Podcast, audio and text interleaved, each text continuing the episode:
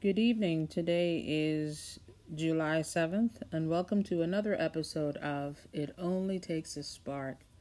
Today's reading comes from 1 Peter chapter 5, verses 5b to 7. In your relations with one another, clothe yourselves with humility, because God is stern with the arrogant but to the humble he shows kindness. Bow humbly under God's mighty hand, so that in due time he may lift you high. Cast all your cares on him because he cares for you. It is so easy for us to look at this passage and see examples examples of people uh, in our lives, examples of people in the media, um, politicians, people in our, our world who are all about them. You know, uh, they're about the mighty, the mighty M, which is me, me, me, and did I say me, right?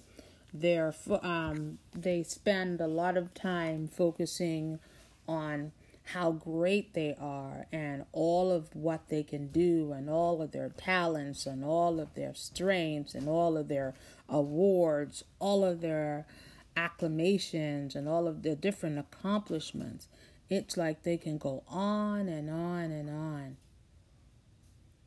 Reality is that we too have you know, each of us in, in, in our at a different point in our lives, I think have um, have been vulnerable to to being led by this this very challenging um, um, I call it spirit, you know, um, the spirit of pride, you know, that makes us, you know, uh, it's all about pump and circumstance. If they can be on a stage and and talk about themselves, you know, yes, you know, and if you know, that's exactly that's exactly where they want to be.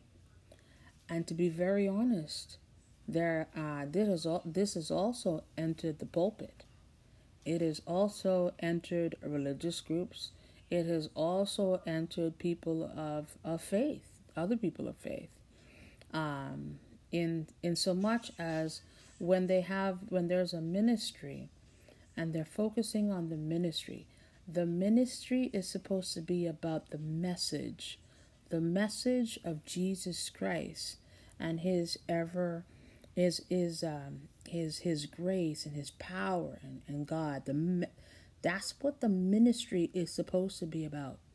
Not the mighty me, but about the message and the message and the messenger of Jesus Christ. All right? And sometimes we, we find ourselves being pulled into the land of the ego in that we are uh, you're talking about the ministry and then it shifts. It shifts to be about me me and me. Now it is absolutely okay to use examples to talk about your journey to talk about your struggles. But when everything is about you you you and you when when you when you amplify yourself and minimize God, that's when you can, that's when you know that there needs to be a, a recalibration of your ministry. Uh, and, and I think when we look at ourselves as individuals, when we are focusing more on the things we need to do and um, um, talking about ourselves or even glorifying ourselves, you know, if we're not spending time with the Word, we're not connecting with people um, uh, to make a difference, we're really we're really glorifying us. We're putting ourselves before God. We're putting ourselves before My phone is ringing.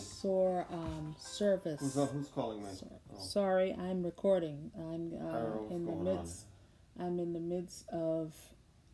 Um, I'm gonna oh. pause. Hello. Okay, this is round two. We had a telephone ringing, and here we go. Once again. All right, this is good. It's it's live and in, in living color. Hopefully, I'll edit the um, phone call out of the recording, but if not, Maybe it was like the Holy Spirit calling, you know? Who knows? Just giving us a heads up. But as I was stating earlier, I don't I can't even remember the trend of thought because um, there was a conversation that happened afterwards after that phone call. But what we were talking about earlier was whenever we have a situation where we're putting more emphasis on anything more than more than um, God, um, that is basically, um, you know, not glorifying the, the Lord.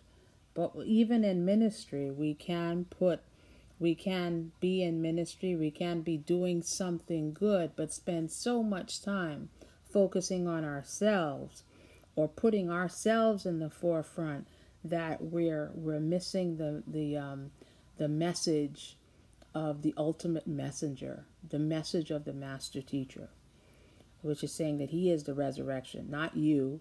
I am not the resurrection, you know. It's Jesus, the resurrection.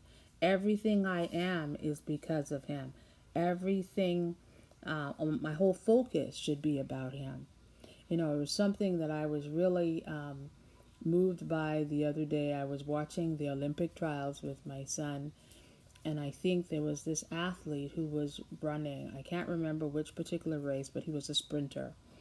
And uh, my my I was sitting down with Biagio, and he said, "Well, mom, you're gonna really want to listen to his um, what he has to say." And I was like, you know, he knows I like track and field. Um, I like to see them run, not necessarily all the time. I like to see the action, you know.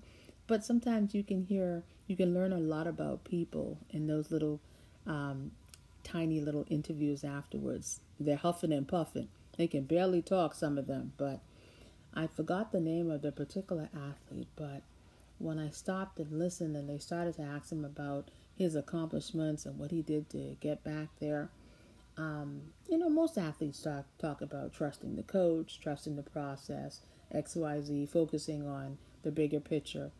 And this particular athlete, he was like, This is all about God. Is all about God. I am here, yeah, because of the Father. And every single time, and I thought it was just like, a, wow, this is interesting that he happened to say that.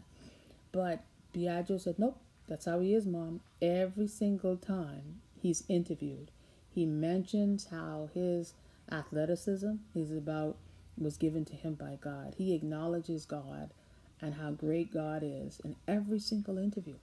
How great is that? I mean, he he had a, a real significant injury, I think, a couple years ago, and had to be taken off the track in a wheelchair. People counted him out. People counted him out, and that would have been a it would have been a great story had he just come back and been half as fast, right?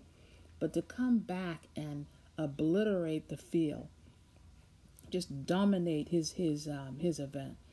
I mean, that is amazing. But that's our God. But even if he didn't, even if he didn't, we've got, you know, that story ended that way, right?